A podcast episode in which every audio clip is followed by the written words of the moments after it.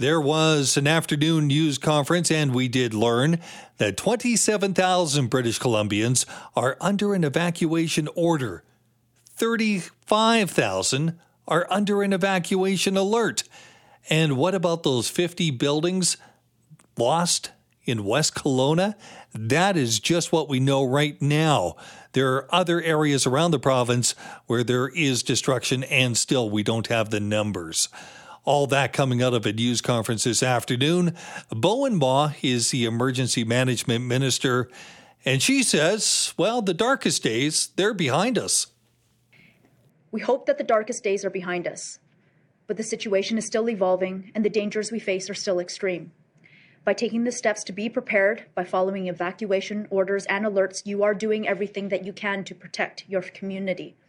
Please continue to be prepared. Have an emergency plan and a grab and go kit ready for you, your family, and your pets.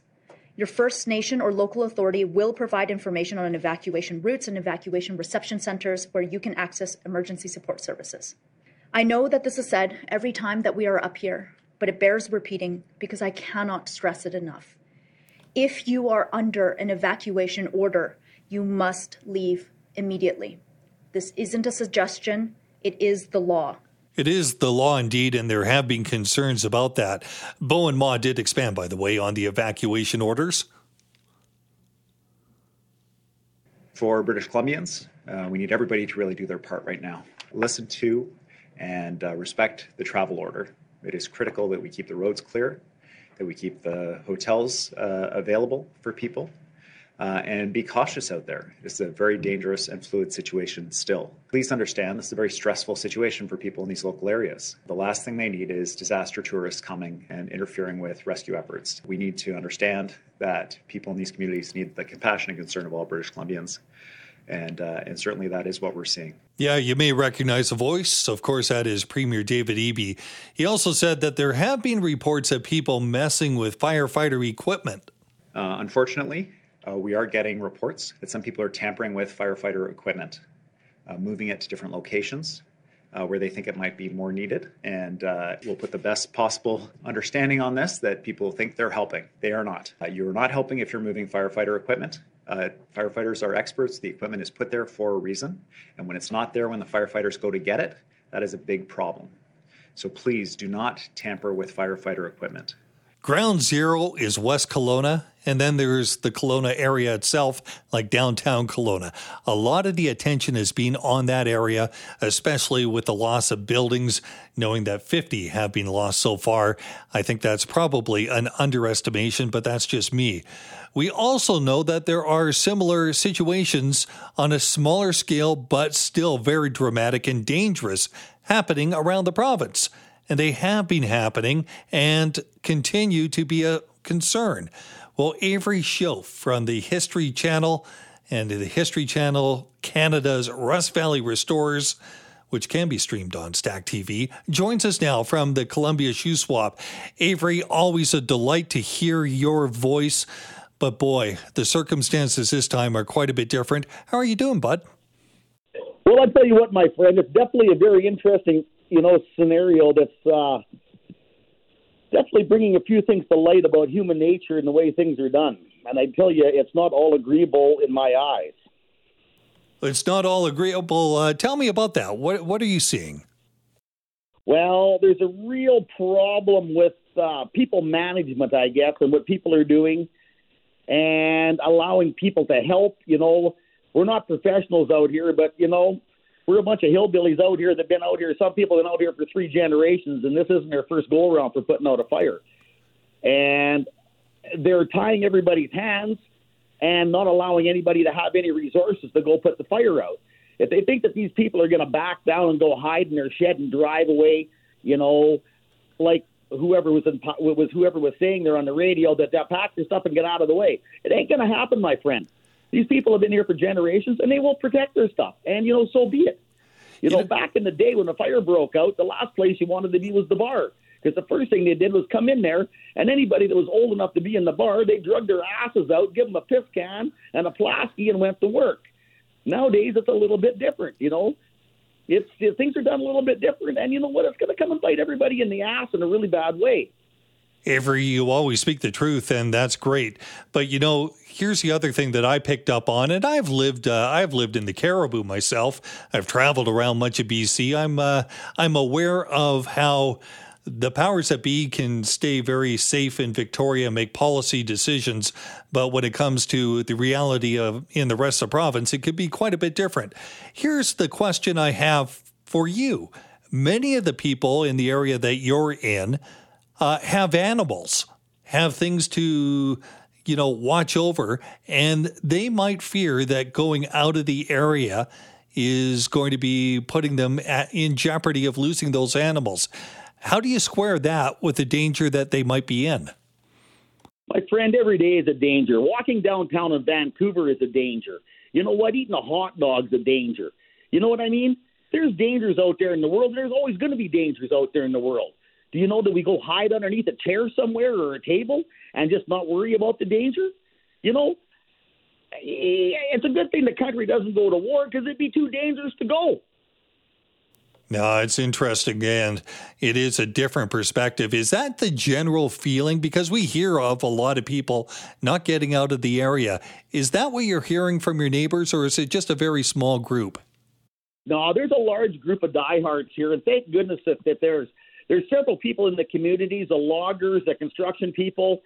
You know, there's a whole bunch of people that are out of their own pocket paying for resources, and they've been working like dogs for three days straight with no sleep. You know, everybody said, "Oh, it's too dangerous." They all left. But you know, at the end of the day, there's a lot of people out there with no insurance, got a livelihood, and their whole investment and life all for is all wrapped up in their buildings and stuff that they have. We have no choice. You know, we've seen what happened with the other fires. You know, they burn down, oh, you're going to get compensated. Nothing still happened over at Lytton. I do believe they're still struggling to get 10 cents out of the government. You know, it's a very interesting thing. They say, oh, pack up and leave. So who's going to compensate you? What we see is nobody's compensated anybody to what it's worth. So what do you do? Do you lose it all or do you fight? You yeah, know? and that's interesting, Avery. I want to get to some of that fight. Uh, and based on some of the things that you've posted on social media, uh, some of the pictures that I've seen, it is not a situation that I would feel very comfortable being anywhere near. But I want to pick up on uh, some of your observations of some of the destruction you may have seen uh, because I think that is something that you're dealing with right now. For those who are among the uninitiated, whereabouts do you live? I live right at Lee Creek, uh, right, right, right directly across from the park. It was the Haig Brown Park. They changed the name. I can't pronounce it. Oh, okay. So the I'm just trying to get a idea of the map. How far from Chaser? Where's the new, uh, the biggest, uh, uh, almost like community around you? Well, we're kind of in between. Depends your definition of big, I guess. We're in between Scotts Creek and Sorrento or Scotch Creek and Chase. We're just off the Trans Canada Highway, right where I'm at, probably about six kilometers across the bridge. I see the country under better times, and uh, when I watch you on TV looking for those antique cars uh, in your area and going to all the different places, boy, it's beautiful country. I don't blame well, you for being there for generations. Is, uh, it was beautiful country. That's changed. Changed how? Well, eh, not very scenic anymore. The fire went through there at a fairly quick pace in some places, and it's uh, it's not very good. You know, there's there's some bad areas in there. We lost our store. We lost a bunch of other buildings in Celista. I do believe my mother's house and all of her property and her other place at the water all is burnt to the ground. I managed to save my shop in Lee Creek. Um, it's not good. There's a whole lot of people that lost a whole lot of stuff. You know, Avery, you know, there's a lot of talk about West Kelowna, West Kelowna, West Kelowna, and 50 buildings being lost there. I am under the impression there may be more loss up around where you are. Am I right? Well, yeah, it's. I, I don't know the numbers. Like I say, I only traveled probably probably about a 10 kilometer radius when I was out there at nighttime.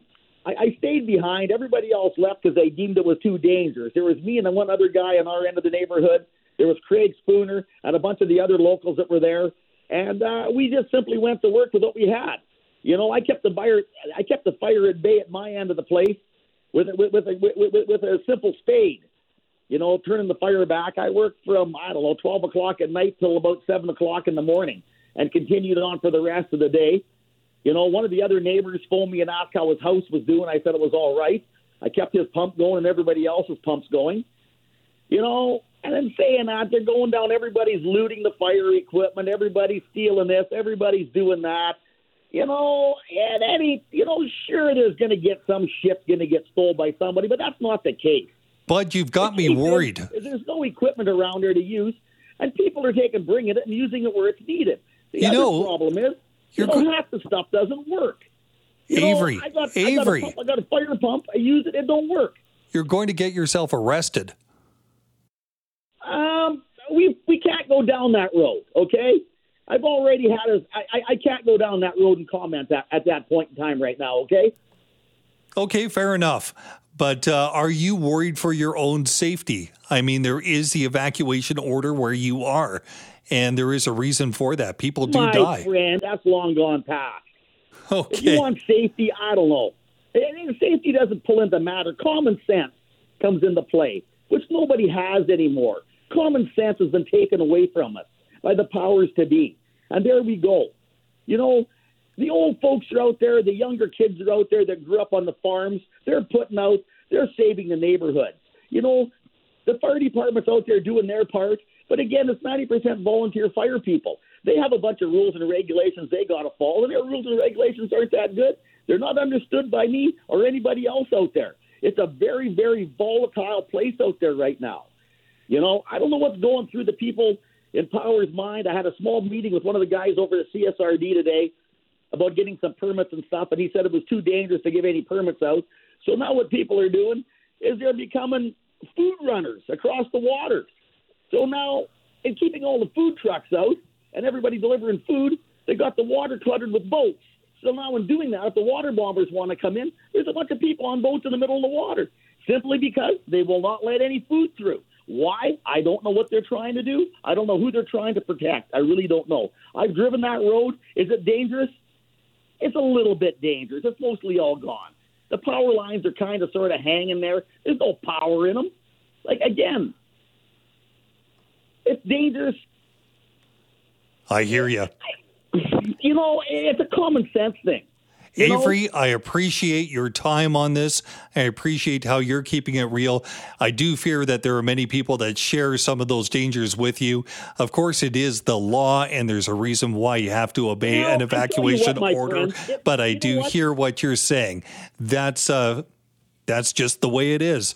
That is Avery Shoaf, Canadian TV personality, antique car expert from Rust Valley Restorers. You can watch or stream it on the History Channel Canada on Stack TV.